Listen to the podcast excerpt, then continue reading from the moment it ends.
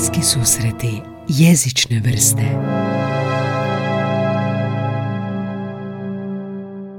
Dobrodošli u novu epizodu podcasta Bliski susreti jezične vrste. Sa mnom je danas gošća Anita Peti Stancić, e, jel tako? Da. Dobrodošli u podcast. Kako ste i kako, odakle vi danas ovdje?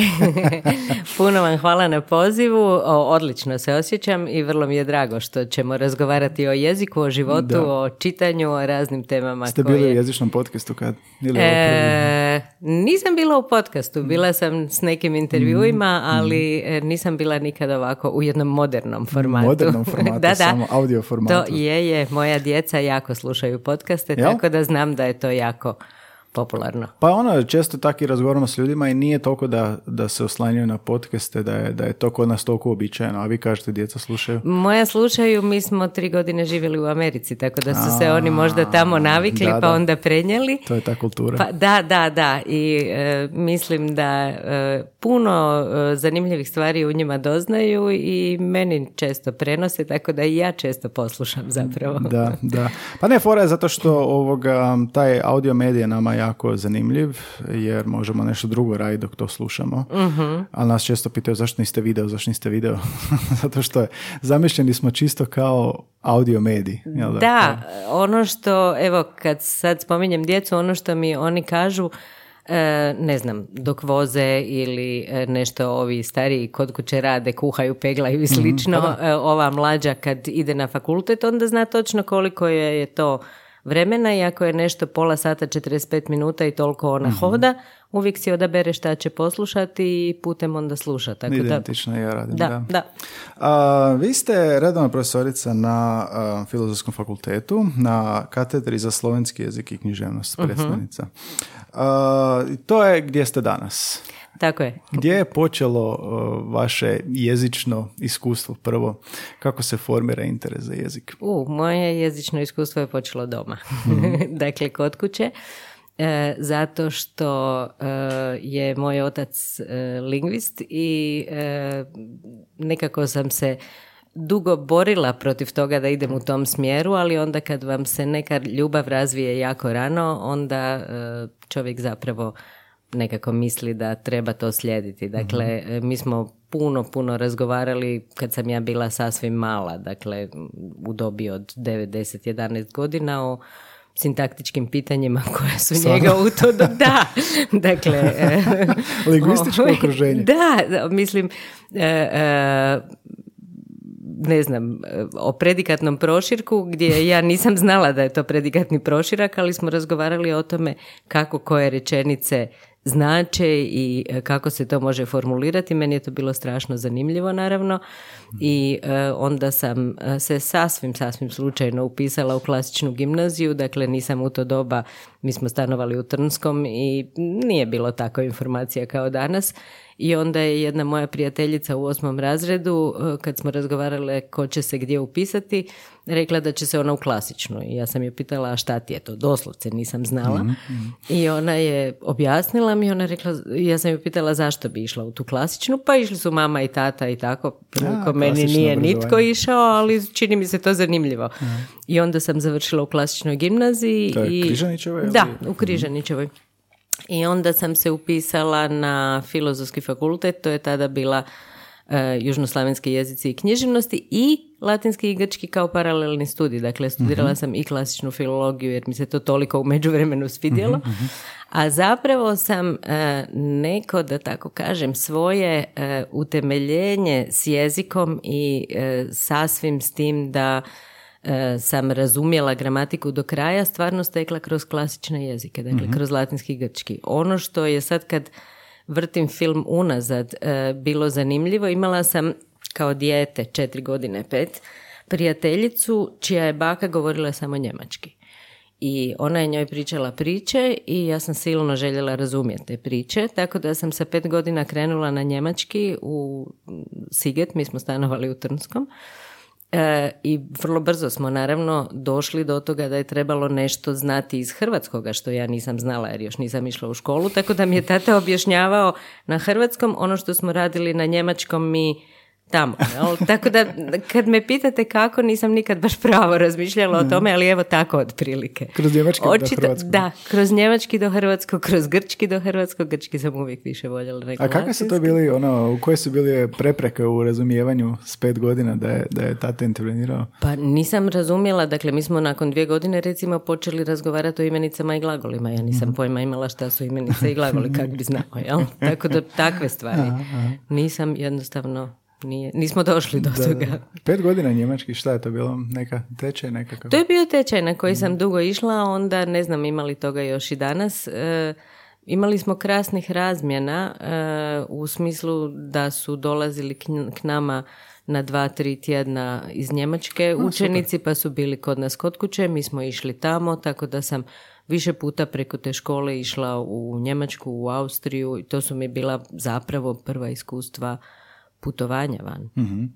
Je li ljubav prema jezicima krenula više zbog želje za stranim jezicima ili je više ono strukturalno jezik? U toj dobi apsolutno prema stranim. mm U toj dobi apsolutno prema stranim. E, ono što se meni poslije dogodilo, pogotovo sa slovenskim, je da sam shvatila da to je i moje neko, da velim, poslanje, e, tako ga ja vidim, poredbeno, mhm. e, da kad uspoređuješ svoj jezik s drugim jezicima, puno bolje razumiješ i taj svoj, zato mhm. što ti se na neki način odčara ono što je inače potpuno obično ti se čini, a ovako u usporedbi s drugim shvatiš da u jednom jeziku nešto ima, u drugom jeziku nešto nema i mm. onda ti to postane zanimljivo. Pokušaš mm. razumjeti zašto se iste stvari na različite načine u različitim jezicima mogu izraziti. Tako da poslije je došla ta ideja poredbenosti, ali ona je zapravo e, uvijek vezana uz to da na neki način uh, znaš i te strane jezike. I kad uspoređuješ, pa onda kad vidiš te sličnosti, ne znam, u padežima, njemački ili nešto, pa ti mhm. ono uzbuljivo, e, pa to je mi imamo, to mi da, imamo. Da, da, Samo kompliciranije. e, to sad kad kažete jedno jako, jako zanimljivo iskustvo moje je bilo, dakle, to je u dobi, pa ne znam, 40 plus, e, kad sam bila na Fulbrightu u Americi. Mhm. E, išla sam s nekom svojom sintaktičko-semantičkom idejom i onda sam došla na sveučilište Tafts u Bostonu kod Reja Jackendoffa, mm poznatog e, lingvista, koji je predivan čovjek. Oni su imali tamo srijedom, svaku srijedu, e, neke razgovore i kolokvije, da tako kažem, o raznim lingvističkim temama. Ljudi koji su bili na tom sveučilištu, na drugim, u okolici, u Bostonu i tako. I čim sam ja došla, počeli smo razgovarati o tome čime se ja bavim i onda me on bacio u vatru da prvo izlaganje ja održim. Svoje malo me bilo strah, bez obzira na to što sam godinama već predavala. Međutim, bilo je zanimljivo kad su dolazile druge teme koje su ljudi e, izlagali. E, pogotovo on je u to doba pisao jednu od svojih knjiga koja je onda poslije i prevedena i na hrvatski. E, pa smo raspravljali o tome u kojim jezicima nečega ima, u kojim jezicima nečega nema i ja bi svaki put rekla, ali mi to imamo u hrvatskom, a ne moramo ići u bantu ili u neke mm, jezike koji mm. su daleki nam, ili mi to imamo u slovenskom. I onda je on u jednom času rekao, gle, vi sve to imate u tom slovenskom i u hrvatskom, ali malo o tome pišete na engleskom, pa mi o tome ne znamo baš jako puno. Bilo bi dobro da malo napišete nešto o tome. Tako da, sam recimo u tom trenutku shvatila da e, su ti naši južnoslavenski jezici stvarno kao jedan prirodni laboratorij za lingvistička istraživanja. Strašno puno fenomena imamo koji mm. se jako dobro uklapaju u ono što je u lingvistici zanimljivo. Vjerujem da oni nisu kao, a možda jesu, doživljavali tada ili još uvijek uh, južnoslavenski kao jedan jezik. kako su ih gledali? U tom trenutku kad sam ja bila ne više, mhm, ne više, mhm. da. Znam da ono BKS u Njemačkoj i dalje stavljaju. Da, e, pa to je bilo zanimljivo recimo meni opet osobno u jednom trenutku prije toga, dakle možda deset godina prije toga, E, to govorimo o, ovo je 2010. bilo, ovo je bilo recimo 2000 ili koju godinu prije toga. E, ja imam jednog jako, jako dobrog kolegu koji se bavi generativnom gramatikom, kao što neki možda lingvisti koji nas slušaju znaju.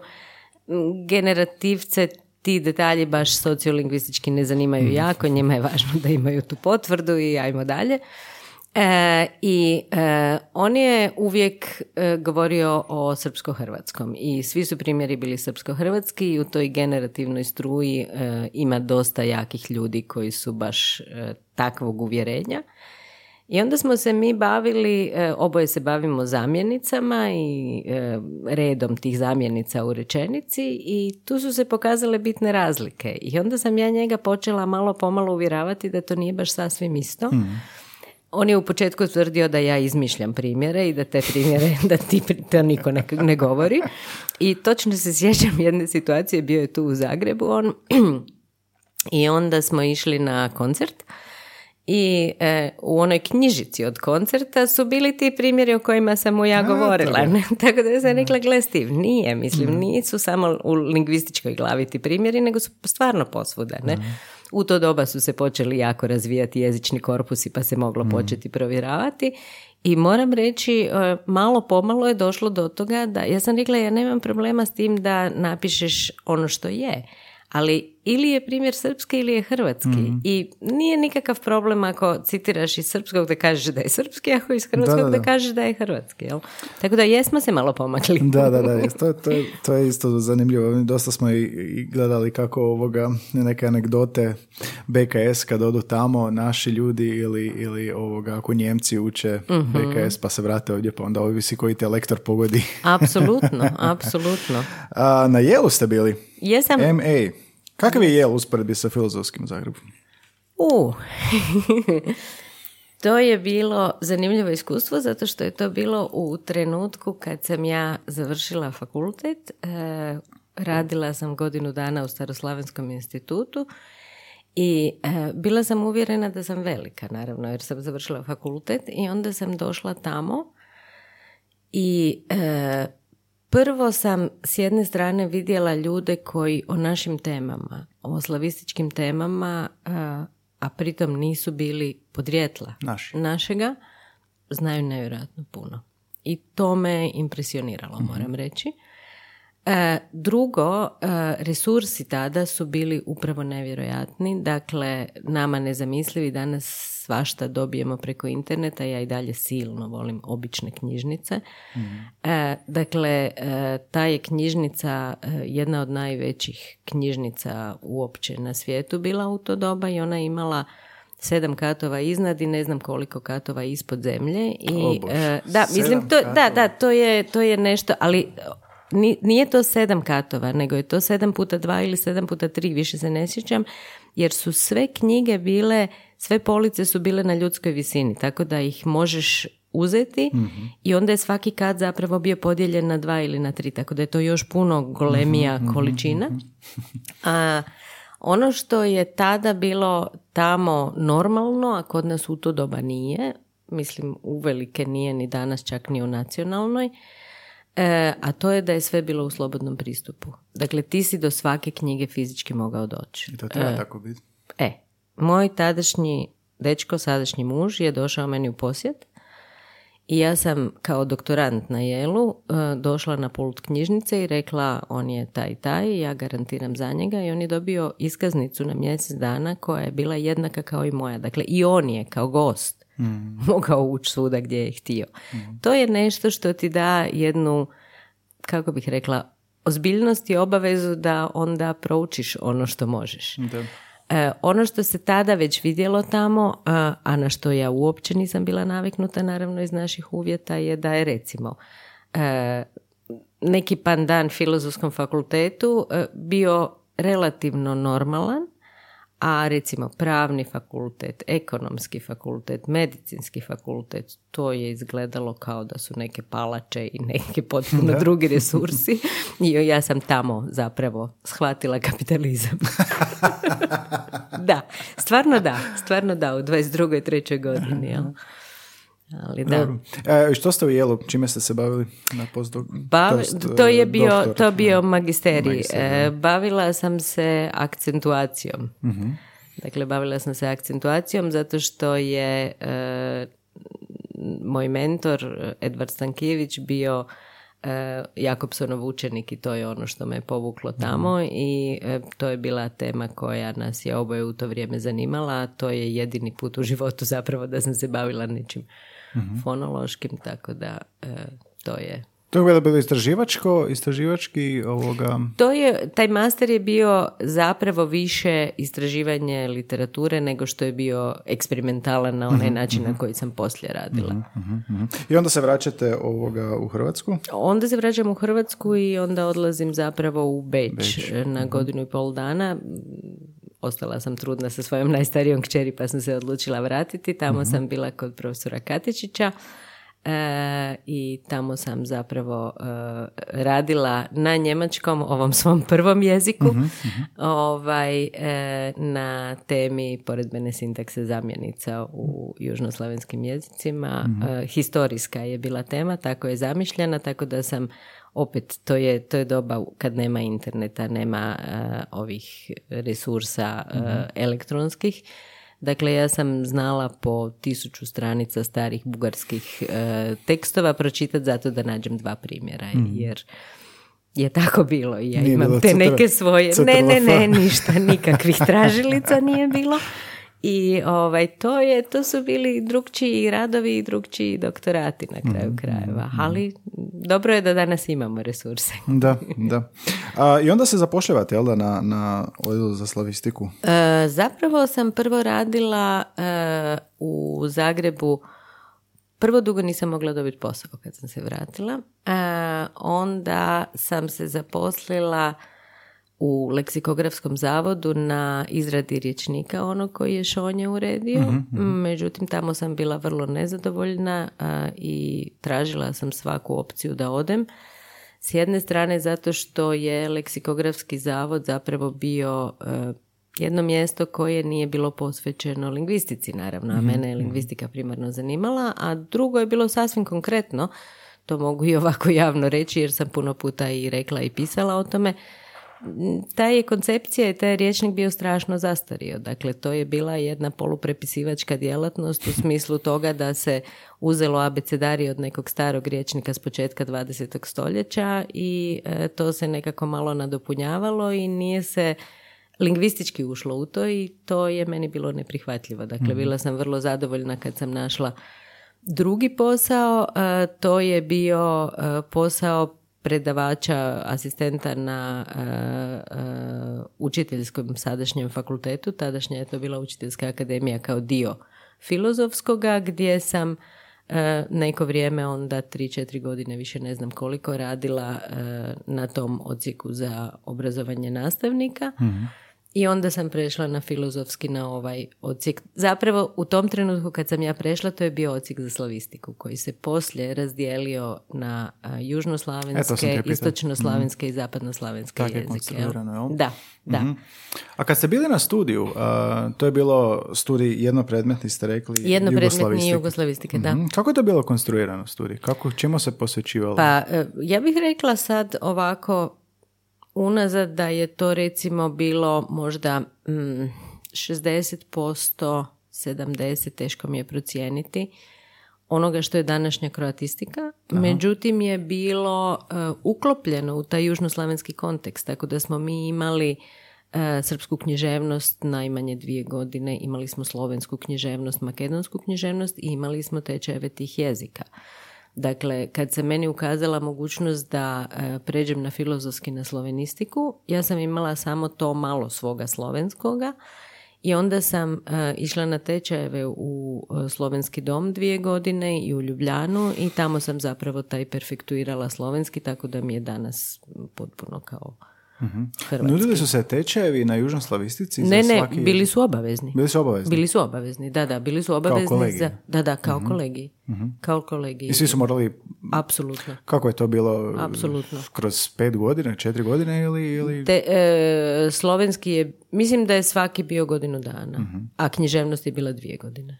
Svaka od tih književnosti. Tako da to je bio doista jedan širok studij gdje se dobila, e, dobio taj kontekst. uh Mnogi studenti e, kroatistike danas uzimaju južnoslavenske predmete, bilo lingvističke, bilo književne, kao izborne predmete i recimo u tom smislu su i naši jezični tečajevi koje sad držimo za e, čitav fakultet i čak mogu ljudi sa sveučilišta dolaziti, vrlo, vrlo popularni. To je uvijek. centar za jezike? Ili Ne? Nije? ne, to je na našem ocijeku. Baš na odsjeku, Na našem ocijeku mi imamo dvije lektorice e, koje su ugovorne, dakle njih šalje e, matična zemlja Mhm, za slovenski i za bugarski i imamo onda e, još lektoricu makedonsku koja je tu Mhm. Koja je tu stalno. I kako ste se odlučili za a, slovenski gdje kreće ta specijalizacija? Slučajno, jer mi je ponuđen taj posao. Doista slučajno. E, Nije neki a- romantični Ne, nije nik- nikakav romantični put. E, ono što mi je to donijelo, donijelo mi je s jedne strane da sam e, morala, tako sam osjećala, mislim mi uvijek predajemo na hrvatskom, dakle nije to problem, ali ne možeš ti ni čitati, ni e, biti znanstvenik vezan uz neki jezik ako ga dobro ne poznaješ, tako morala sam vrlo brzo ga naučiti. E, ono što se meni otvorilo je upravo ta jedna specifična pozicija, dakle slovenski je hrvatskom od svih južnoslavenskih najbliži i on je njemu blizak po raznim lingvističkim kriterijima koji nisu tako važni za, za opće slušateljstvo, ali ono što jest važno je da se na, u takvoj blizini jako dobro uočavaju fenomeni koji su silno zanimljivi. Dakle, gdje se oni potpuno preklapaju, gdje se djelomično preklapaju i tako dalje. Toga ima i na gramatičkoj razini, toga ima i na e, leksičkoj razini. Dakle, jedan recimo od možda najzanimljivijih fenomena koji su na leksičkoj razini su ti takozvani lažni prijatelji. To su parovi riječi gdje jedna riječ u jednom jeziku znači nešto i ti misliš da ona znači dru- to isto u drugom jeziku, ali on, on ne znači nego znači nešto sasvim To, drugo. je li to u slovenskom ružna, ružan, da je poput ruže? Ne, ne. Recimo, e, e, ne znam, i- izložba u slovenskom znači izlog hrvatski. Dakle, neki puta je slično, neki put nije. I onda recimo u tom smislu, kako sam dugo godina radila sa studentima i vidjela da im to predstavlja problem, E, neki se javljaju često, neki manje često. E, kad sam odlučila pisati slovensko-hrvatski, hrvatsko-slovenski riječnik, što je bio desetogodišnji poduhvat koji Sjećam se kad mi je profesor Pranjković ovaj, rekao, razgovarala sam s njim o tome da li da to uopće radim ili ne i onda je on rekao, gle, ako imaš snage i ako misliš da možeš, upusti se u to jer ćeš jednom proći kroz čitav taj vokabular tog drugog jezika. Dakle, šta se meni nakon toga dogodilo kad sam završila? Ja prevodim brzinom kojom mogu pisati. Dakle, kao da mi teče tekst u drugom jeziku u glavi, to je nevjerojatno. Ono što sam počela govoriti, dakle kad sam e, osmišljavala kako ću taj riječnik e, organizirati, onda je jedna od stvari o kojima sam jako vodila računa su upravo ti lažni prijatelji i njih sam podcrtala u riječniku, tako da kad otvoriš stranicu njih odmah vidiš koji su, da ti na neki način upadnu u oko i da malo više paziš. Fascinantni su ti Da, lažni prijatelji. Imali da. smo epizodu o tome isto. Da, to je, to je jako zanimljivo. E, Sam bi se vratio što ste rekli da su hrvatski i slovenski jako slični u tom pogledu, ali opet imamo najviše problema u razumijevanju. Pa ako možemo nekako, znam da je to možda pojednostavljeno, um, zašto je slovenski drugačiji u tom nekakvom sporazumnom stilu u odnosu na, ne znam, hrvatsko i srpski? Zašto, ćemo, zašto teže razumijemo slovence? Od nekih Srba. Zato što je srpski strukturno zapravo potpuno isti. Mhm, dakle, tu nema, nema tog problema. E, ja bih rekla da je dio problema i u vokabularu, zato što je slovenski e, unatoč činjenici da su povijesti relativno slične nam, on je ipak bio pod jačim utjecajem njemačkoga. I taj germanski element se i u sintaksi i u e, riječima jako kod njih vidi. E, tako da mislim da je zapravo to razlog jer e, u nekim segmentima čak i red riječi e, koji je vrlo zanemareno, ja bih rekla, područje istraživanja a koje jako puno utječe, to danas znamo, na procesiranje jezika, na to šta nam prvo dođe u rečenici, a šta nam poslije dođe u rečenici je drugačiji u slovenskom, zbog njemačkoga naravno, jer je u njemačkom drugačiji.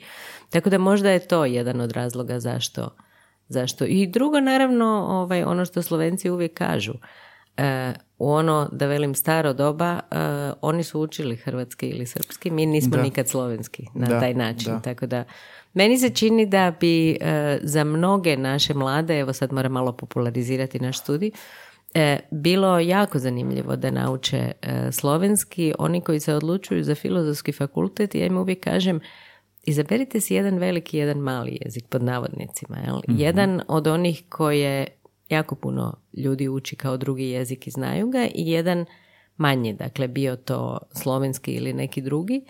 E, zato što kad imaš takve sposobnosti mislim da u današnjem svijetu vrlo lako zapravo i pronađeš posao i vidiš i naučiš ono što drugačije ne bi mogao. mm Tako da...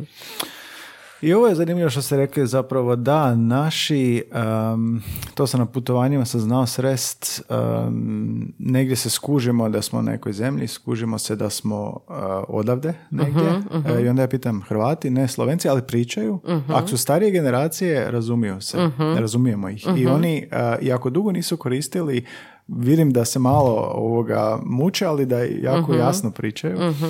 A mi s druge strane nismo nikada. Mi nismo jer je srpsko-hrvatski bio državni jezik. Da. I... A, znači ovo je zanimljivo.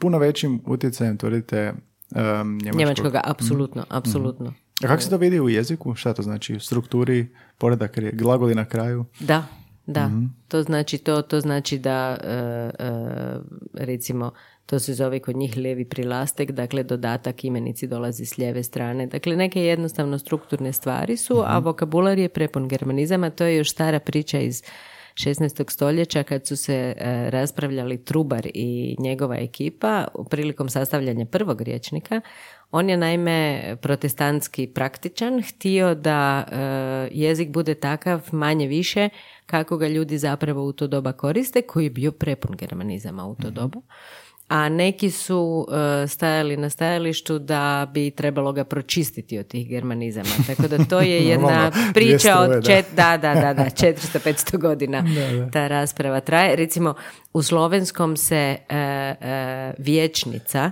kaže rotouš. Rotouš je Rathaus. Da, da. Of da. Tako da, to, mislim, toga je na svakom, na svakom koraku. Spomenuli ste i studij. Kako, kako izgleda na studiju danas? Što studenti upisuju? Upisuju slovenski? Upisuju slovenski, nažalost, sve manje. Donedavno smo imali e, recimo 25-30 zainteresiranih na prvoj godini. Danas smo uh, svedeni na brojke koje su jednoznamenkaste. Ali isto opisuju jednopredmetni slovenski ili moraju... Ne, ne. Studij južnoslavenskih jezika i književnosti je u sebi dvopredmetni. Dakle, s obzirom na to da je glavna postavka našeg studija da on nije jednonacionalni studij, to smo mm htjeli uvijek izbjeći, onda e, student mora upisati odmah na početku dva jezika i dvije književnosti. Kasnije na četvrtoj i petoj godini može e, odabrati, ostaviti oba ili ići samo na jedan, tako da recimo jako su česte kombinacije e, slovenskog i makedonskog, često uzmu dva najudaljenija južnoslavenska jezika. To će biti slovenski jezik i književnost tako i makedonski jezik. Tako je, tako da to je u onoj situaciji u kojoj je čitav zapravo skoro uh, filozofski fakultet dvopredmetan, dosta komplicirano zato što oni imaju ta dva jezika i književnosti kod nas i onda ako imaju još jednu filološku grupu, dakle recimo engleski ili njemački, onda imaju još jedan, dakle tri jezika paralelno, zbog toga se možda dijelom ne odlučuju. Mi smo trenutno u nekoj fazi reforme e, i razmišljanja o, to, o tome kako zapravo zadržati to da ipak dobiju neko znanje iz jednog jezika i iz drugoga, mhm. a da ih ne opteretimo toliko i sad razmišljamo o e, nekoj, da tako kažem, neharmoničnoj paralelnosti, da oni izaberu jedan svoj glavni, a drugi onak kak je nekad bilo kao B.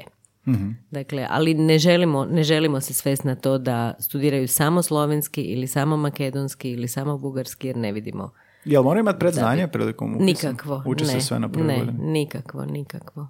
Jer na prvoj godini moraju savladati što? A1, A2, ne znam. A1, A1, mm da. S tim da je opet malo različito kad imaš čirilicu i nemaš čirilicu, premda recimo moja najstarija kćerka je naučila čirilicu u dva dana, tako da ja kad čujem da neki u naši... Dva dana. Pa u dva dana, to svatko može u dva dana. ja se patim već godina. Ma ne, ona je išla u matematičku gimnaziju i onda joj je njena razrednica donijela neke zadatke u knjizi na srpskom, jeli, i na, na čirilici i ovaj, jer je tvrdila da oni imaju izvrsne matematičare i Mirta to nije mogla pročitati i onda je rekla šta, kako ću ja to naučiti, ja sam rekla ovdje ti je ovo, ovdje ti je ovo, malo uspoređuju i tako, doslovce u dva dana mislim. Tako da ja mislim kad imaš dobru motivaciju da se to bez problema Da, ta jezična potreba. Ma naravno, naravno. Od e, projekata što imate na, na web stranici, što je na stranici fakulteta, e, spominju se i ova psiholingvistička istraživanja slaganja, to ste već nešto malo je, spomenuli. To je, da, da, to je jedan projekt koji je e, bio, mislim, četiri ili pet godina da je trajao u suradnji sa University College London i to je Liverhum projekt, dakle to, su, to je zaklada u Engleskoj koja financira takve projekte, naš kolega iz Engleske je to pokrenuo i napravio je jednu zanimljivu ekipu ljudi eh, na šest lokacija južnoslavenskih gdje smo mi po istoj metodologiji s istim primjerima zapravo istraživali Svaki eh, jezik? Da.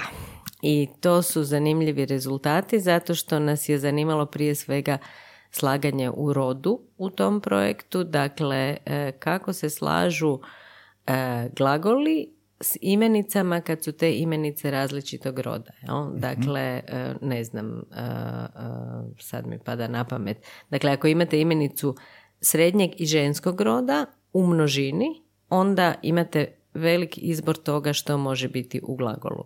Mhm. To je recimo jedan fenomen koji je e, zanimljiv zato što se o njemu u gramatikama ne piše Aha. i e, zato što kad pregledate korpuse onda vidite tu raznolikost. Ono što je nas zanimalo je e, imali ikakve razlike u značenju, jesu li neki ljudi skloni uvijek slagati s muškim rodom, neki uvijek slagati s nekim bližim rodom ili nešto takvo. Dakle, baš je bilo jedno zanimljivo lingvističko pitanje. Taj se projekt nastavio u projekt e, koji je sada aktualan gdje to što smo saznali o slavenskim, južnoslavenskim jezicima uspoređujemo s bantu jezicima. mm I e, nevjerojatne su zapravo podudarnosti što čovjek ne bi rekao na prvi pogled.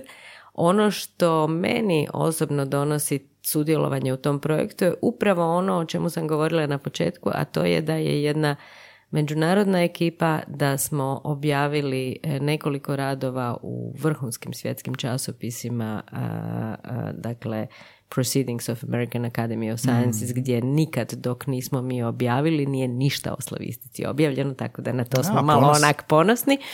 Ovaj, premda recimo to je bila jedna zanimljiva, možda će za slušatelje biti zanimljivo, kako je ta ekipa na šest mjesta, onda kad je to se dogodilo, ja nisam baš shvatila da je to jako velika stvar. Mislim, ono, u našim krugovima puno se broji nekih bodova za napredovanje i mm. tako, ali i onda nam je taj voditelj projekta e, rekao da ako možemo kontaktirati sve učilišta i da se to na televiziju i na radiju, ja sam rekla za Boga ono, pa ne možemo to raditi. Neki naši kolege jesu, iz mhm. drugih, iz Sarajeva recimo, iz Novog Sada. Meni je to bilo malo previše. Ja nisam bila u stanju recimo tako popularizirati to što smo napravili. Mislim da je zanimljivo i važno, ali Onda sam poslije, moram reći, e, e, malo gledala i primijetila sam da kad prirodnjaci objave u tom pnasu, onda bude u svim novinama. Tako da ne znam šta bi rekla o tome. A moram pitati što su bili rezultati tog istraživanja o slaganju? O slaganju? Bili su rezultati takvi da e, čak i kad nema muškog roda u kombinaciji, dakle kad je ženski i srednji, svejedno e, se slaže i sa muškim, e, a ono što je e, velika, rekla bih, inovacija je da, to, to smo zvali neki default slaganje, dakle neko slaganje, kako bih rekla, po, po nužnosti, po obavezi mm. ili kako god, a drugi rezultat koji je bio da je redoslijed važan. Dakle, ona imenica koja je bila bliže glagolu ta je vukla više na svoje slaganje. Bez obzira, nekad je glagol bio ispred, nekad je bio iza. Možemo neki primjer uzeti čisto Joj, da- sad, sad razmišljam mogu li se uopće sjetiti. E, samo malo kak Mhm. su išli primjeri. Dakle, e, stolice i... e, dakle, recimo, ako imate stolovi i stolice, imate muški i ženski, e, su posloženi ili su posložene. Dakle, e, e, Ona koja je prva?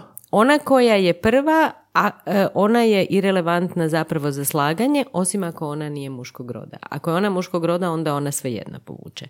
A ako je, recimo, stolovi i stolice su posložene, može, ali e, stolice i stolovi su posložene, neće niko reći. Aha. Dakle, ono što je bliže, ono što se pokazalo u lingvističkom smislu zanimljivo ako nas i koji lingvist sluša. Je, je. Dakle, e, u lingvističkom smislu se pokazalo zanimljivo da nije ona klasična hijerarhija e, važna, nego toliko, nego da je važan redoslijed, da je dakle linearnost važna, što je nama opet nekima koji smo sudjelovali u tom projektu silno bilo zanimljivo zato što je to nešto što gura cijelu priču o informacijskoj strukturi. Dakle, to je ono što sam govorila u vezi sa slovenskim i hrvatskim.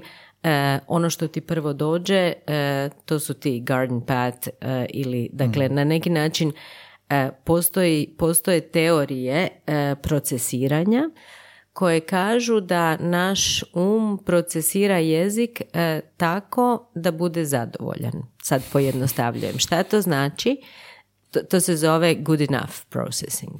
Dakle, šta to znači? To znači da idemo po tom putu i procesiramo a, onako kako nam se čini da bi to bilo. Kad naiđemo na problem, onda se vratimo i onda ga reprocesiramo. Dakle, to se onda vidi ili u duljem vremenu koje nam treba ili ako recimo danas možemo raditi pokrete očiju, vidimo da se te oči vraćaju na čitanje kad nam nije jasno.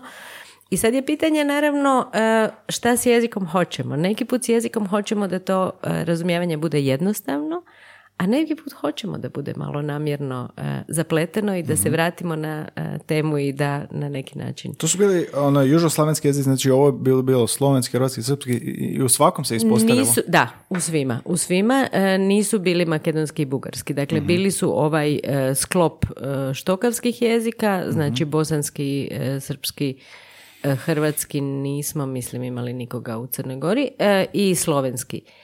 U nekim rezultatima se slovenski neki puta malo pomaknuo. Ono što je recimo bilo zanimljivo da se u nekim sad mikroeksperimentima e, pokazalo da postoji velika sličnost između toga kako govornici e, reagiraju u Zadru i u Nišu.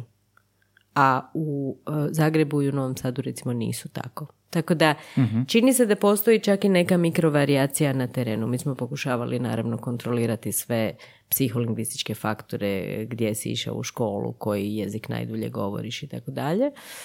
I e, nismo, nismo e, našli neki, da velim, mm, određujući, samo smo našli da postoji varija, vari- varijacija, da je ta varijacija sustavna, dakle možemo ju objasniti e, i e, nije registrirana u gramatikama.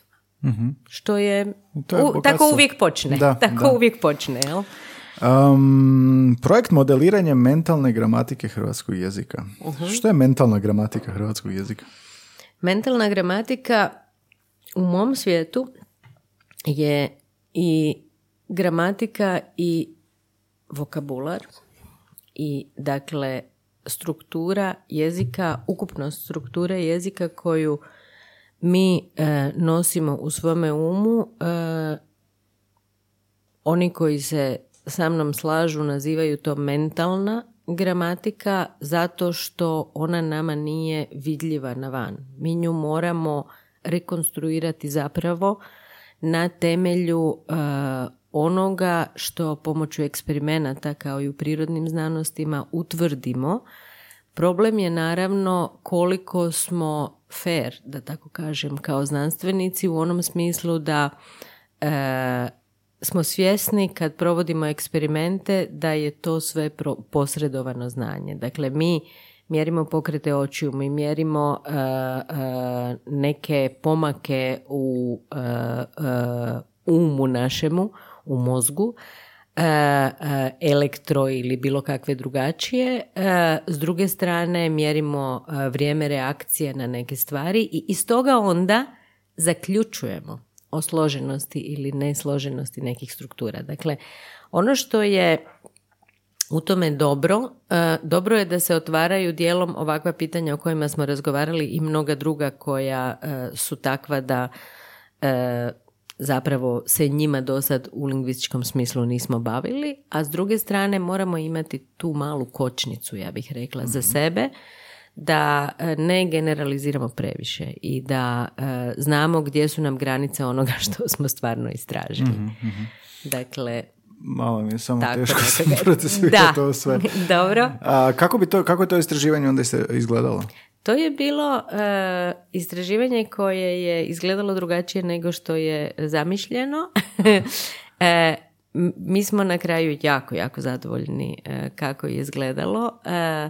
Zadovoljni smo s jedne strane time što smo u jednoj interdisciplinarnoj grupi gdje su sudjelovali ljudi s jedne strane lingvisti, naime, problem lingvista je često što govore sami sebi, govore jedni drugima i onda se zapetljaju i onda ih drugi nitko ništa ne razumije, a pogotovo ne razumiju zašto bi to bilo važno.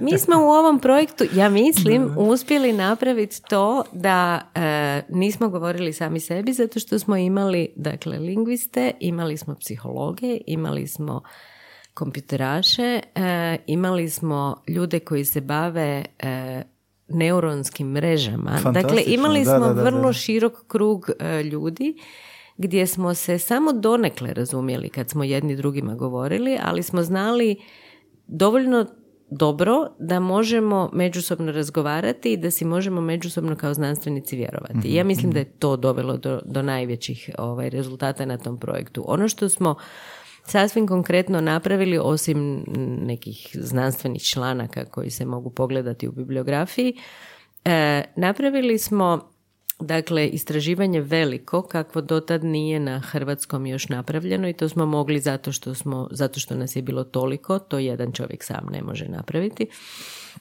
Dakle, mi smo istraživali u prvoj rundi e, 3000 imenica, glagola i pridjeva koje smo e, po nekim kriterijima koje smo odabrali izvukli iz e, korpusa hrvatskog jezika najvećeg koji imamo. E, po čestoći smo ih kontrolirali i onda smo napravili predistraživanje pa istraživanje. Istraživali smo te riječi sa stajališta s jedne strane konkretnosti i abstraktnosti, s druge strane predočivosti, dakle koliko su visoko ili nisko predočive. Ta su istraživanja krenula e, od mojih davnih istraživanja, davnih prije skoro 20 godina, vezanih uz afaziju zapravo i uz e, jezične probleme e, s kojima se ljudi susreću. Naime, mene u tom smislu zanima u vokabularu to, dakle, odnos između konkretnosti i abstraktnosti toga kako možemo neku riječ zamisliti zašto,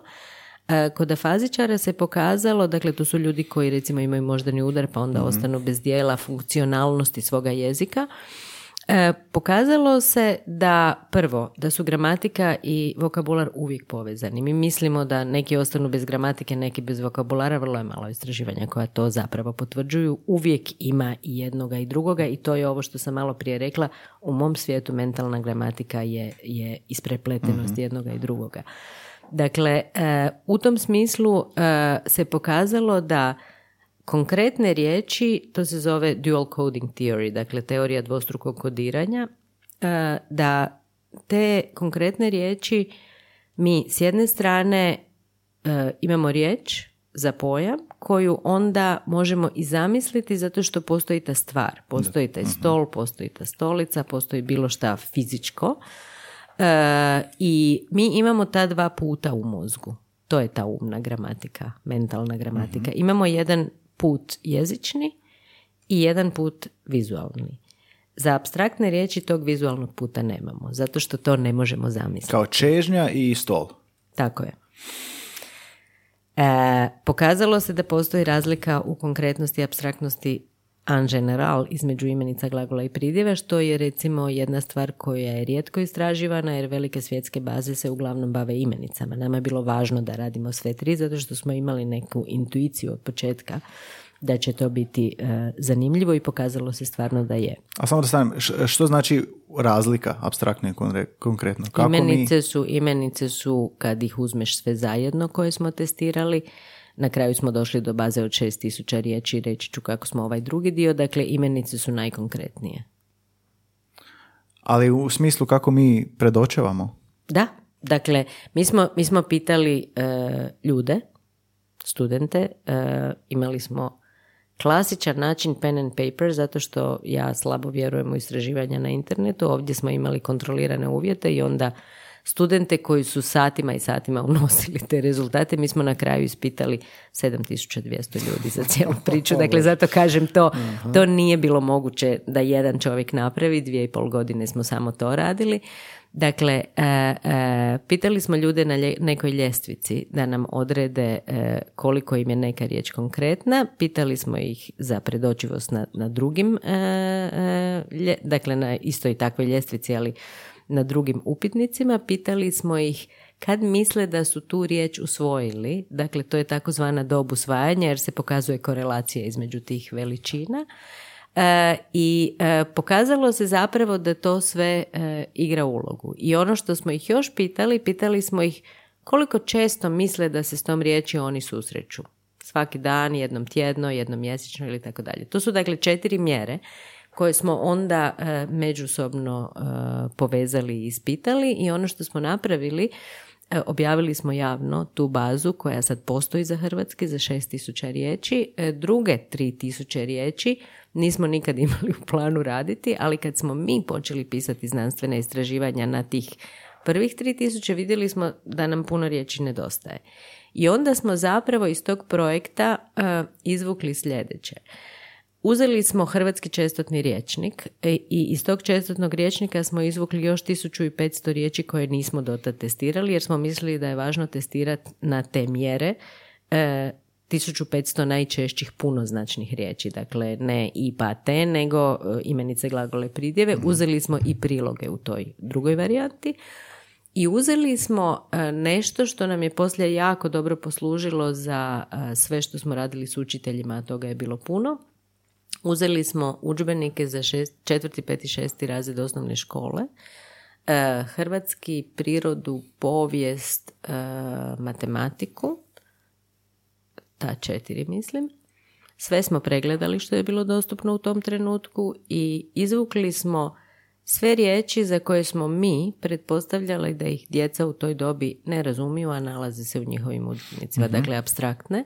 To smo provjerili s njihovim učiteljima i to je naša, naših drugih 3000 riječi. Mhm. Zato što nam je bilo važno da se e, procjeni i da počnemo osvještavati kod učitelja da su konkretne riječi riječi s kojima skoro ništa ne treba raditi. Zato što se s njima susrećemo vrlo rano, one imaju taj konkretni predmet na koji se referiramo. Dakle, recimo jedna od kolegica koja je psihologica koja je sudjelovala u tom e, projektu je istraživala e, vezu između činjenice da e, zgrade, kuće i tako dalje, ako ih i ne ako ih i ne spominjemo svaki dan, vidimo ih svaki dan. mm To, to isto igra ulogu u nekom utvrđivanju. A abstraktne riječi su riječi s kojima treba raditi i postoje načini na koje onda smo predložili i ja u knjigama i na mnogim predavanjima i radionicama koje smo radili kako oni mogu s tim raditi. Ja bih rekla da je to uh, uh, izazvalo jednu promjenu u razmišljanju i da je uh, praktična reperkusija te naše lingvistike sada se da pokazati. da. da, kad, kad pitaš nekoga zašto, zato što ako se s nekom riječi susretneš rijetko, ako je to riječ koja, e, koju si kasno usvojio, ako je ta riječ abstraktna, ti kad čitaš neki tekst ili kad slušaš neki podcast, svaki put kad naiđe ta riječ ti nisi baš sasvim siguran šta ona znači i ti prestaneš procesirati ono što se nalazi iza. Zato što, mislim, i tebi pobjegne.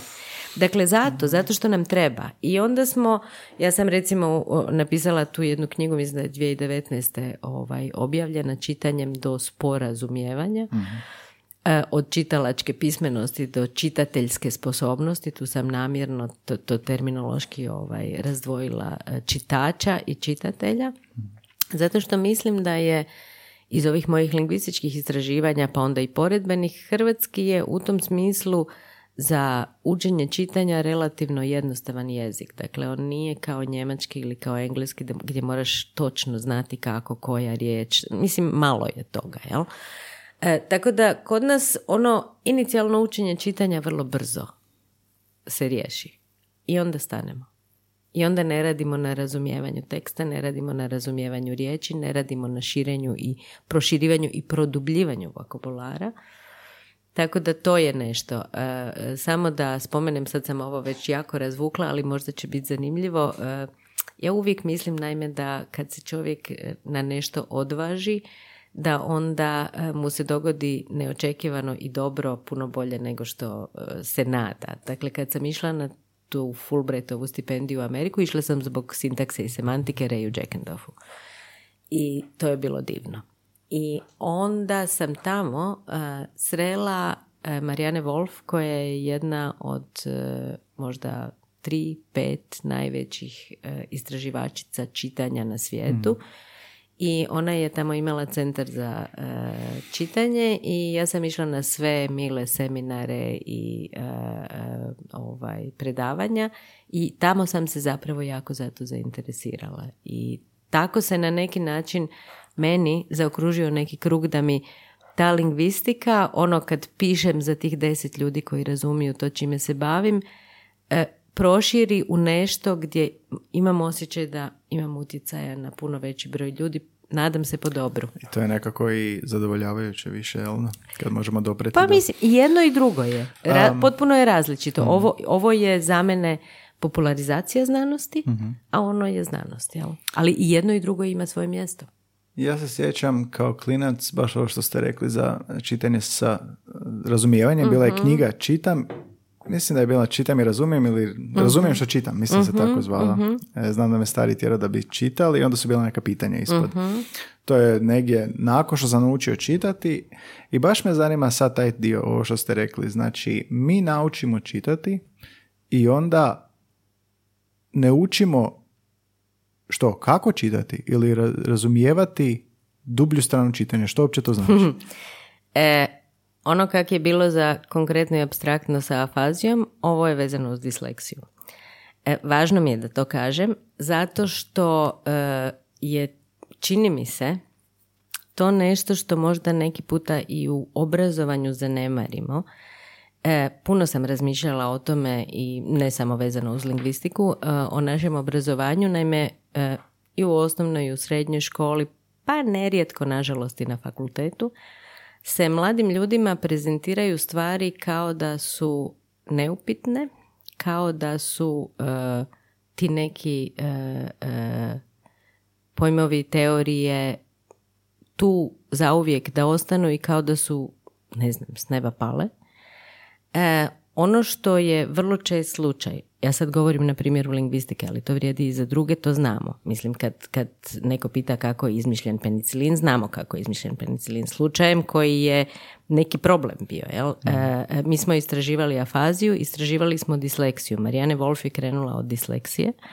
Dakle, e, one djece, onih mladih ljudi koji imaju neki problem s čitanjem i tek se relativno nedavno E, počelo shvaćati da oni zapravo imaju kemijski problem u mozgu i da ne dolazi do integracije svih onih podataka koji su potrebni prilikom čitanja. Dakle, mi imamo vizualni podatak, mi imamo podatak o, o leksiku, o gramatici. Sve se to mora integrirati u jednoj milisekundi. Mm. Ako se pomakne, ništa, imamo neki problem. E, dakle, e, e, ona je krenula od toga i shvatila je da vje, kad shvatimo u čemu je problem, da vježbe koje pomažu disleksičnoj djeci pomažu svima. O čem se radi ovo što vi pitate kad razumijemo tekst? Radi se o tome da razumijemo po mogućnosti sve riječi u tom tekstu i da razumijemo cjelinu, dakle da razumijemo smisao tog teksta. Ono što mi znamo je da se ukupni vokabular mladih ljudi danas dijelom i zbog e, interneta ili najvećim dijelom zbog interneta e, sve više sužava i e, dakle manje riječi znaju i manje značenja pojedine riječi. Dakle, pličije i užije. Vraćam se na ono, kad vi dođete do riječi koju ne razumijete u tekstu ili u nekako poprijeko razumijete, neki put dobro, neki put nedobro, ili ju preskočite. Dakle, to je nešto što uvelike e, utječe na razumijevanje cijeline teksta. Ako razumijete lako i relativno s nekom dubinom svaku riječ u tom tekstu, puno je veća šansa da ćete razumjeti i cijeli tekst.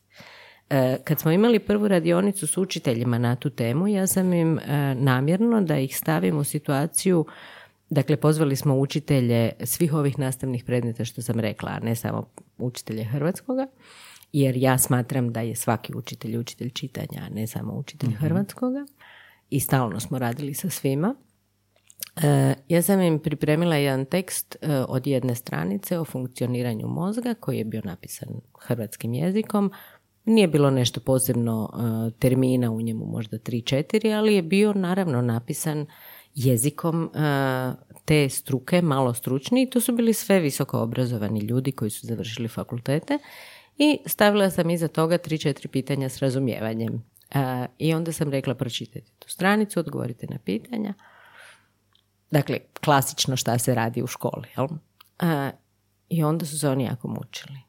Pet minuta sam rekla uopće nije cilj da odgovorite na ta pitanja, nego je cilj da osjetite kako se većina vaših učenika stalno osjeća. Dakle, ja mislim da je zanemarivanje vokabulara u školi, pogotovo u petom, šestom razredu, kad odjednom dođe strašno puno predmeta, strašno puno abstraktnih pojmova, e, a mi se pravimo da svi znaju čitati, da tu nemamo problema i da ne bismo trebali sad se posebno na tome zadržavati, dovodi do strašno velikog zaostajanja. E, u tom smislu su Prvi razred osnovne škole i peti razred, ja bih rekla, ključna mjesta. E, to je jedan od razloga zašto smo se sad okrenuli i ovima e, predškolarcima. E, radimo jedan veliki nacionalni projekt sa liječnicima, s pedijatrima. Ne bi li oni uvjerili roditelje da trebaju čitati svoje djeci. Naime, sva istraživanja pokazuju da djeca koje se čita, s kojom se razgovara, koja čuju jako puno različitih riječi e, do polaska u školu, neki puta imaju do deset puta veći vokabular nego ona djeca koja nisu u takvoj poziciji. Ok, samo sad, sad da vidim, ja sam shvatio. Znači, radi se o mhm. dubini vokabulara u biti. I, u širi, i o širini, i o dubini. Ali kako se onda tome doskače? Je li to samo izloženost jer može biti puno veća izloženost, ali nećemo dobiti dubinu ako dijete možda preskoči riječ. Ako mi preskačemo što ne razumijemo, samo zato što čujemo, odnosno koje su tehnike produbljivanja i proširivanja tog vokabulara? E, dio tehnika je vezan uz čitanje raznolikih tekstova, a dio, te, dio tehnika je vezan uz specifične vježbe. Dakle, u toj knjizi što sam spomenula čitanjem do sporazumijevanja imam sto stranica vježbi. Možemo primjer vježbe? O, Antonimi, sinonimi, dakle e, to je najjednostavnije asocijacije. Evo sad ću vam recimo reći na ta dva primjera, onda ima i raznih dopunjavanja rečenica i tako dalje. Dakle, kad imate e, e, neku riječ i želite provjeriti zna li dijete značenje te riječi, tražite da odabere među četiri riječi koje mu ponudite sinonim te riječi, ne kažete da je to sinonim, nego riječ bliskog ili sličnog značenja, Pritom e, postoje naravno tehnike kako se zadaci rade. E, ja to tamo objašnjavam. Dakle, kad radite zadatke sa sinonimima, onda je e, vrlo važno da one riječi koje nisu sinonimi budu fonološki, dakle po svom fonološkom sastavu, slične onoj riječi koja vam je ishodišna, neke da budu slične po nekim drugim karakteristikama, recimo kakvo je to vizualno i onda da nisu ona... random, da, da nisu slučajno.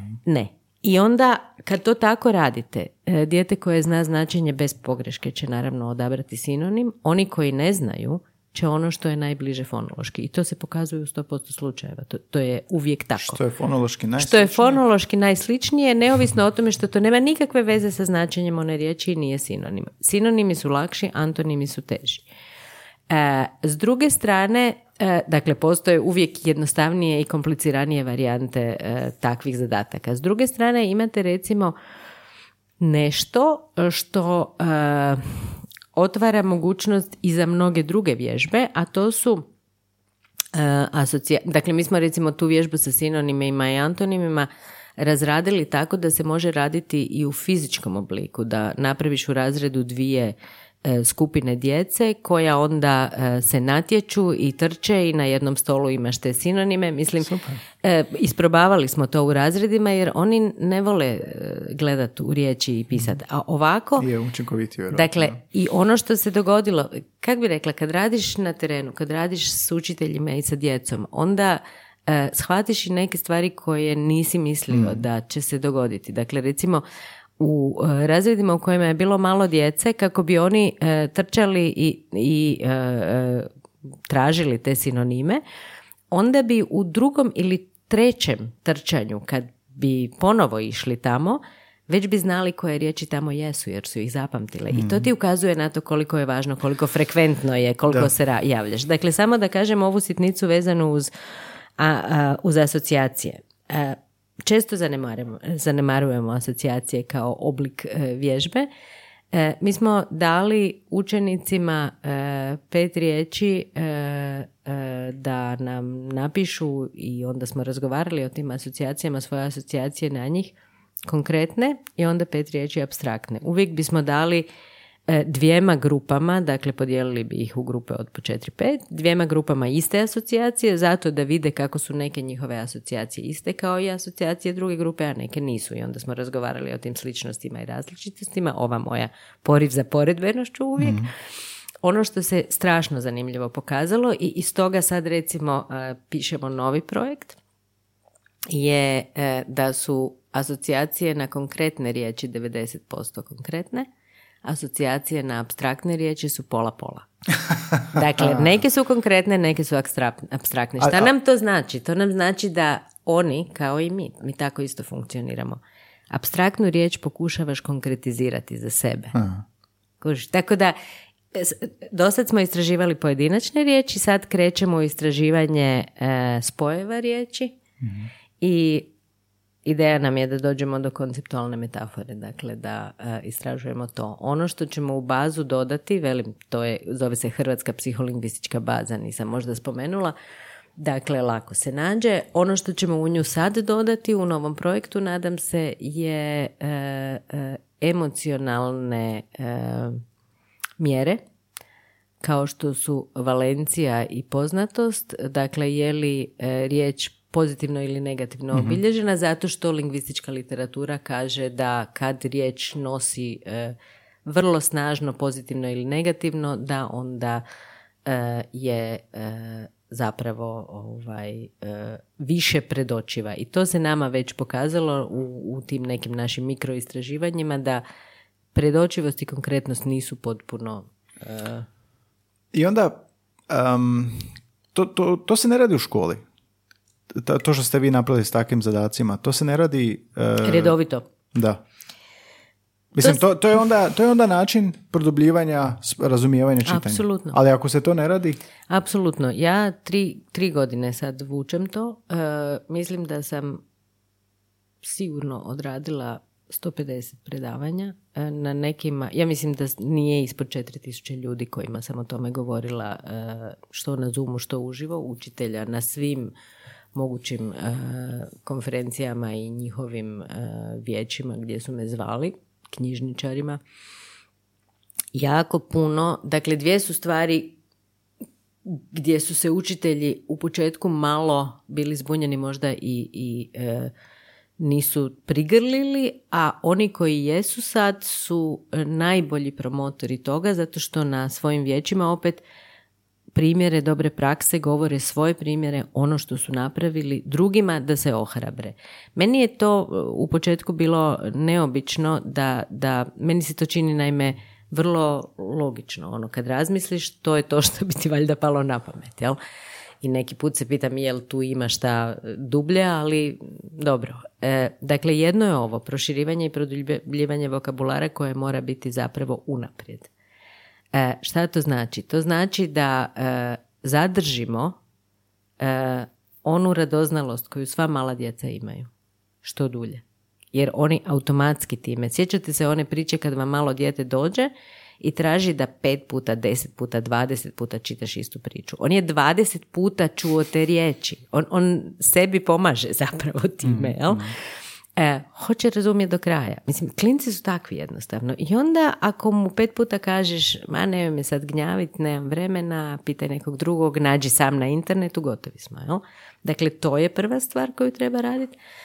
Druga stvar, i to, i to može i roditelj naravno u mnogim prigodama tako nešto. Druga stvar je e, raznoliko čitanje, to, je, to su te druge dvije knjige, popularno-znanstvene, čitanje popularno-znanstvene literature. Zašto? Zato što e, ja silno vjerujem u nešto što zovem znanstvena prosvjećenost i mislim kad bismo ukupno podigli znanstvenu prosvjećenost našeg društva da bismo si dobro učinili. E, to znači da nismo fah idiotovski mm zainteresirani samo za ono čime se mi bavimo, nego i za razne druge stvari. E, drugo, e, to nam omogućuje opet da razumijemo strahovito puno novih riječi koje nisu samo stručne riječi, da shvatimo zašto nam uopće trebaju riječi recimo nekog uh, općeg intelektualnog vokabulara koje se najavljaju u svakodnevnom razgovoru. Meni samo stalno bi kao htio odgovor na ovo, je li možda onda lektira doskočica tome gdje bi se, onda drugačiji model lektire gdje mi ne bismo čitali samo da čitamo kano, nego bismo čitali na satu ko što nekim državama rade, da ne čitaju cijeli Moby Dick, nego uzimaju um, isječke iz romana i onda ovakve zadatke kao što ste vi radili, rade na lektiri. To je nama naša Amerika dala, meni. Meni i našoj obitelji. Dakle, zašto ja cijelo vrijeme razmišljam o tome? Naše američko iskustvo je bilo izvrsno. E, naše troje djece je išlo u vrlo različite razrede tamo, od drugog osnovne do četvrtog gimnazije. E, ja sam vidjela šta oni rade u sasvim običnim javnim školama u Bostonu. Dakle, e, nisu čitali cjelovite e, knjige više od dvije na godinu. E, I to kad su ih čitali, ja to stalno govorim, čitali su ih tako da su ih u osnovnoj školi čitali tjedan dana na glas svaki dan jedno poglavlje o kojem su onda razgovarali. Sad zamisli... Na nastavi. Da. Zamisli Marina Držića kojeg čitaš pet po pet stranica i onda dobiješ da pročitaš doma. Možda ćeš uspjeti. Ali ako ga dobiješ da ga pročitaš doma i kreneš... I naglas. Naglas. Dakle, to je jedan segment. E, Drugi segment, oni od malena, dakle stvarno od drugog razreda osnovne škole, e, jako puno inzistiraju na tim popularno znanstvenim izvorima koji nisu iz udžbenika. To je drugačije pisano. To je jednostavno, to su tekstovi koji su e, e, prilagođeni tome da govore relativno duboko o nekom fenomenu, a, a da nisu didaktički na udžbenički način. Zanimljiviji su djeci. A koji to časopisi, što? To su časopisi, e, to su recimo, oni su imali svaki tjedan u osnovnoj školi jedan sat nečega što se zvalo knjižnica. Kad sam ja pitala gdje su šta radite na toj, toj predmet bio. Oni su rekli šta, idemo u knjižnicu, gledamo koje su knjige i e, časopisi koji se mogu koristiti za šta, kako se oni slažu, ali gledamo i šta ima na internetu e, i koji su pouzdani, koji su nepouzdani podaci. Dakle, ne isključujem ja tu internet, naravno, ali mora se znati šta i od kuda. E, i e, ti dođeš zapravo do e, četvrtog razreda srednje škole gdje je omjer čitanja literature u odnosu na popularno znanstvene tekstove 30 literature, 70 popularno znanstvenih. Zašto?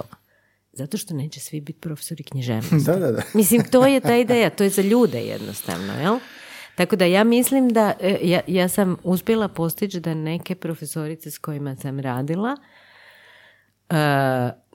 uzmu onoliko lektire koliko moraju jer ih program na to ovaj, na neki način sili. A, to jest, tako je. A onda e, su počele uključivati popularno znanstvene tekstove u čitanja, počele su davati slobodu i poticat e, mlade da e, odaberu i popularno znanstvene, pisati im popise da, ih, da im uopće padne na pamet Ja to radim sa studentima. Ja recimo tražim od njih da mi kažu koji god predmet da predajem, koju su zadnju knjigu uh, pročitali da im se silno sviđala uh, poeziju, uh, roman, kratke priče, popularno znanstvene, onda stanu, onda kažu kako mislite popularno znanstvene. Pa rekao nešto što nije ono, lingvistika, književnost, šta ja znam, fizika, ako vas zanima fizika ili kulinarstvo ili šta god. Pa nisu oni to čitali. Onda ja njima dam dva mjeseca i velim onda ćete naći svoju najdražu i do sad možda jedinu. Često se dogodi, dakle to radim u obliku nekog foruma, e, tako da svi mogu vidjeti šta su pisali i tražimo od njih da napišu zašto. E, često se dogodi da sami sebi otkriju koliko im je to zanimljivo. Dakle, što prije to napravimo za mlade, to bolje. Kad smo kod te zanimljivosti, je li, je li to razlog zašto prestanemo čitati? Kao Ja djeca? mislim da da, jer nam više nije zanimljivo. Ali je li onda rješenje da jednostavno zanemarimo um, kurikulum, zanemarimo proce- propisane lektire koje trebamo savladati do 18. godine, jer ti sa 14 moraš čitati ovo, s 15 moraš čitati ono. Zašto onda uopće stavljati ograničenja? Zašto ne staviti da... Ja mislim da nije plus minus, nije crno-bijelo. Mislim da bi se e, moglo zadržati e, lektiru u nekom obliku kakav imamo, e, ali ju e, onu obaveze, obvezatnost njenu jako, jako smanjiti. Dakle, ne, nije nužno da je jedna semestralno, naravno, ali ne vidim nikakvog razloga da bude više od tri, jer to vam je uvijek ista priča. Sad Dobro, zamislite- svaki mjesec uvijek. pa znam, svaki mjesec, zato kažem, ne bi, ne bi trebalo biti tako. Drugo, ono što se stalno zanemaruje i to ne mogu dovoljno naglasiti, e, tineđeri su e, u nekoj dobi u kojoj traže sebe, e, žele isprobavati granice, na, na, na, i onda im sve naredimo. Da, da. Ja neću nikad zaboraviti, e, naš sin je silno volio Lovca u žitu, kojeg je čitao prvo tu u Hrvatskoj i onda je baš se dogodilo da je u treći srednje došao u Americi i opet se to čitalo. I on se u međuvremenu još je malo onako sazrio i to mu je bilo izvrsno.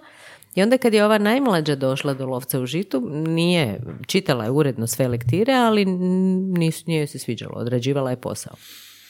A, ja imam sreću naravno da imam djecu koja ukupno jako puno čitaju, ali ona je priznavala da joj to nije to. Jel? I onda je došao taj lovac u žitu i joj rekao, baš me zanima kako će ti se svidjeti. I onda je ona to pročitala i veli nikako.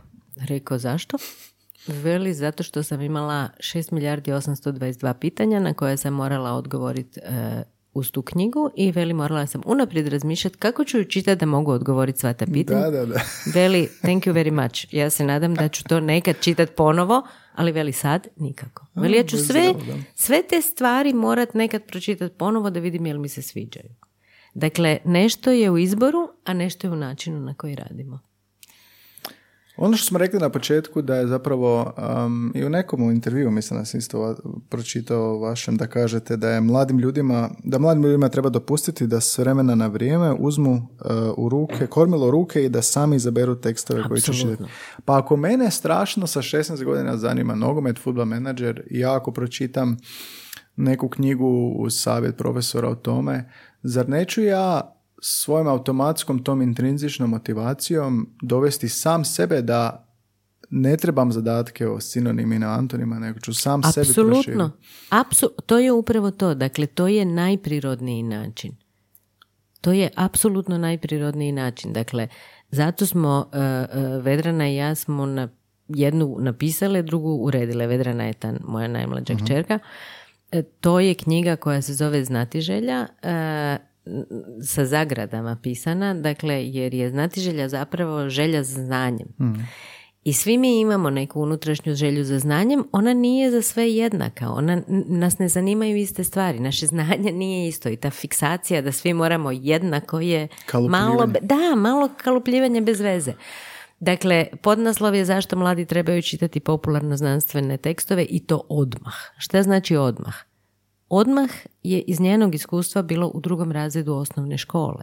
Odmah je odmah. Ne moramo odrast zato da možemo čitati takve tekstove, jer takvih tekstova ima i za malu djecu. Ono što smo u toj knjizi napravile, pokušali smo neke teme koje su nam se činile zanimljive za okružiti, e, pokazati koje su knjige koje mi čitamo popularno znanstvene, pročitati ih iz različitih perspektiva, ona je tad bila srednjoškolka, ja sam sveučilišna profesorica, pokazati ta naša različita čitanja.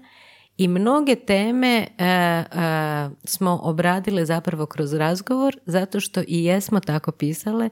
Dakle, šetale smo beskrajno i snimale se na snimalicu na, na telefonu i onda smo to skidale i malo samo pročišćavale te razgovore gdje je bilo i neslaganja. Naime, ja sam kao majka koja jako puno razgovara sa svojom djecom bila uvjerena da jako dobro znam i razumijem šta mladi i onda sam iz razgovora s njom shvatila da malo manje razumijem nego što mislim. Mm. I činilo mi se da je ta dvoglasna varijanta, pogotovo zato što je stvarno ta ideja krenula od nje, jako važna. I onda smo nakon toga ili paralelno s tim e, napravile nešto što je također vezano uz jedno njeno iskustvo. Naime, moj muž je potpuno druge struke elektrotehničke i kad smo bili u Americi, to drugi puta, Onda je on imao nešto više vremena i gledao je vide u kojima Richard Feynman objašnjava fiziku, on je to čitao kao mladić i tako. I onda je to toliko se fascinirao time da smo i mi svi morali slušati. Ja malo manje tu fiziku razumijem. Djeca su bila nešto zainteresirana, nešto ne, ali nešto shvatiš. Uglavnom, e, Vedrana je u jednom času došla kući, bila je peti razred osnovne škole i rekla je, e, mi smo ti danas učili o onom tvom Feynmanu. Dakle, peti razred nema fiziku još ni ništa. I onda on rekao, a šta? I onda ona rekla, veli gle, čitali smo pisma koje je on pisao svom ocu da mu kaže šta je njegov otac u njegovom djetinstvu napravio za njega, otac uopće nije znanstvenik, zato da ga zainteresira za razne stvari okolo po svijetu i da je on zbog toga postao znanstvenik. I to se nama strašno svidjelo, oni su tjedan dana radili na tome. E, I mi smo nagovorile 31 hrvatskog znanstvenika i znanstvenicu da nam napišu takva i drugačija pisma. I oni su nam to napravili. E, dakle, zašto se bave znanošću, zašto je ono čime, čime se zapravo bave, da to napišu onako da bude razumljivo za srednje školce. E, zašto misle da je to važno za svijet, e, kakve stvari ih druge zanimaju. Dakle, razne takve stvari, neki su pisali u obliku intervjua, neki su pisali tekst i to je, e, to je ta knjiga Putovanja u nepoznato koju mi shvaćamo zapravo ne kao poziv da svi budu znanstvenici, jer daleko od toga da mislim da je to tako kako bi trebalo biti, nego kao zapravo prozor u nešto što ti može biti zanimljivo, a da ni ne znaš. Da, ti se ne dogodi da pored tebe prolazi neki svijet koji bi te zainteresirao kad bi nešto o njemu saznao, a ništa. A većinom čuješ ono, kad da, pitaš šta, šta te zanima, ništa. Šta, da, se baviš? Za, evo to je naš pokušaj da jedna knjiga je uh, vaša i Vladimira Velički, uh Jezične igre za velike i male. uh Nedavno sam vodio razgovor um, s kolegicom s posla koja je nešto zanimljivo rekla u smislu kako ne treba podcjenjivati igre jer um, kao i što životinje, mladunčad kad vidimo lavova, kako se, svi se igramo, znači sve vrste se igraju, sad lavovi možda zbog motorike, pa zbog lova i tako dalje, a mi opet zbog čega? Zbog toga što nam je igra prirodni način funkcioniranja. Dakle, uh, mislim da je svim sisavcima valjda mm. tako. Uh, I uh, koliko puta ste čuli da neko nekom koji ima 10, 12, 15, 17 godina kaže ne može biti tak zaigran. Kragu kak ne bi. Mogu, mogu. To ne znači, dakle, igra nije nespojiva sa ozbiljnošću, igra nije nespojiva s dubinom. A, igra je nešto što ja mislim da prirodno tjera i naš um i naše fizičko tijelo e, na to da interaktiramo s drugima. Dakle, meni se čini da je ne iskoristiti igru, e, zato vam kažem ono što smo radili sa sinonimima kad smo napravili u fizičkom obliku mm. kao igru. Ogroman uspjeh je bilo. Dakle, sigurno ne bi bilo tako da smo samo napisali. E, mislim, da je, mislim da je igra nešto što je e, i, i mislim na kraju krajeva zaigranost duha Samo tako ti može pasti na pamet nešto novo ako izađeš iz svih komfortnih zona, a igra je često to. Igra baš je i kod usvajanja stranog jezika često ovoga za odrasle se na prvu čini kakva se to igrice, a na drugu a, pretvore se, a to što sad reći, uvjetno pretvore se u djecu, jer zapravo otkriju a, metodu, metodu usvajanja nečega. E sad, naslove knjige za velike i male, što, što, što je u knjizi za velike? E, e, veliki nisu baš jako veliki. veliki su prva dva razreda osnovne škole. A mali su, da ima ovako nešto ne, možda za- mali su manji od toga. Ali zato što ja to gledam kao da je a, naj, kao da je igra najveća motivacija jer je, jer je zabavna. A kad je zabavna onda želiš i onda i posljedično naučuješ, mo- a, učiš, možda je Učiš. da nije, nije da si da ti neko rekao sad to moraš naučiti, nego kroz igru i ne shvaćaš da učiš, a učiš. Mm, kad sam pisala ovu prvu knjigu u ovom nizu od te tri, e, onda sam e, pročitala svu silnu literaturu o raznim faktorima koji e, utječu e, na usvajanje jezika i odlučila sam da zapravo s psihološkog stajališta istaknem samo dva. A to su pozitivan stav i motivacija. Dakle, ako imaš pozitivan stav prema nečemu i vlastitu unutrašnju motivaciju, apsolutno A šta drugo treba? Niš- ništa. Dakle, ako ti neko nešto naredi, kao da ti je tri kamena stavio na tebe. Prema tome, u tom smislu, e, mislim da e, trebamo prestati s tim da budemo lažno, ja ću reći, licemjerno e, preozbiljni, elitistički i da se pustimo malo više. Da, da, slažem se. Um, što vas, da onako nekako privedemo malo kraju, sve ljude na kraju pitamo što vam jezik predstavlja, ali mene bi zanimalo sad nakon ovog sve što smo rekli, što vas fascinira najviše kod jezika?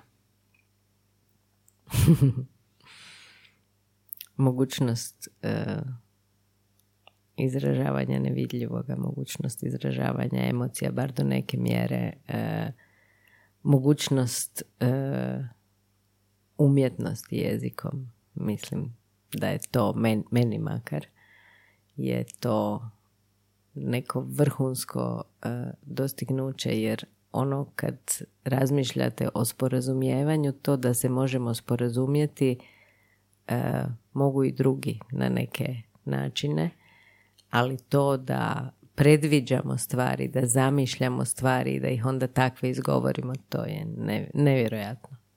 A, I kako ih izgovorimo, kada ih izgovorimo, kome ih i na kojem jeziku. Apsolutno, apsolutno. Kao neka ogromna širina i sloboda. Da, sloboda, sloboda strašna, sloboda strašna. I mislim, ja, ja mislim da je jezik i čitanje na kraju krajeva, nitko drugi ne čita nego mi, da je to uh, ono što nas čini takvima kakvi jesmo. Jel? Tako da je to za mene stvarno vrlo temeljna stvar. Jezik je temelj. Hoćemo to napisati. Može. Odlično, puno vam hvala na ovoga inspirativnom razgovoru. Um, baš smo se dotakli ovoga od karijere do, do ovog što je meni možda najzanimljivije i nekako pokušam uvijek sva, sa svakim gostom doći o tome Mm. u čitanju i razumijevanju. Um, što je iduće za vas? Čime se još sad bavite s projektima, s radom? E, pa sad trenutno e, s kolegom pišem taj projekt koji se nadam da će on ovaj puta voditi jer ima dosta administracije u vođenju projekata e, koji ide na proširivanje emocionalno i e, metaforičko. Sigurno ću se vratiti ovim svojim pričama s redom riječi i informacijskom strukturom, a čitanje, ovo s čitanjem sam odlučila da do pemzije je to nešto što je moja strast i što koliko budem imala energije, time ću se sigurno trajno baviti. Super. Hvala vam puno na gostovanju, hvala vam puno na vremenu. Baš nekako kroz ovaj topao razgovor imam ponovo nadu u proširivanje vokabulara. Puno vama hvala, meni je bilo izuzetno ugodno, da, izuzetno ugodno i vrlo je ovaj, zanimljivo mi bilo i prisjećati se i na neki na, novi način vidjeti stvari o kojima nisam razmišljala tako kako Da. ste me pitali. Baš mi je drago da vam je ugodno bilo. Dosta ljudi tako kada pi- pitamo ih ovdje, prisjećaju se svoje karijere. Da, Pogledna da. nostalgija onako u, u očima se vidi. Eto, puno hvala na gostovanju, puno sreće Slušamo dalje u dalje. radu, slušamo se Također. dalje i ovoga za sve e, daljnje informacije o našoj gošći pogledajte u opisu epizode. Evo, bliski susreti jezične vrste, još jedan ponedjeljak, još jedna epizoda, ovo je 168 a, što znači da je 167 iza nas koje možete pronaći na kanalu gdje slušate, Spotify, Google, Apple. Pratite nas na društvenim mrežama Facebook, Twitter, Instagram a, i slično. Javite nam se kakav vam je a, dojam a, današnjeg razgovora, imali smisla ovo što smo iznijeli danas, e, je li nešto vam se sviđalo, možda nije, uđite s nama u raspravu, odgovaramo na sve poruke i komentare. Podržite naš rad, ako vam se sviđa, podržite nas kavicom, postoji portal buymeacoffee.com kosictbsiv gdje nas počastite kavicom za naš rad, jer sponzora nemamo barem za sad još. Uh, I to je to. Anita, puno hvala i puno sreće dalje. Puno hvala još jednom i također. Bog! Bog.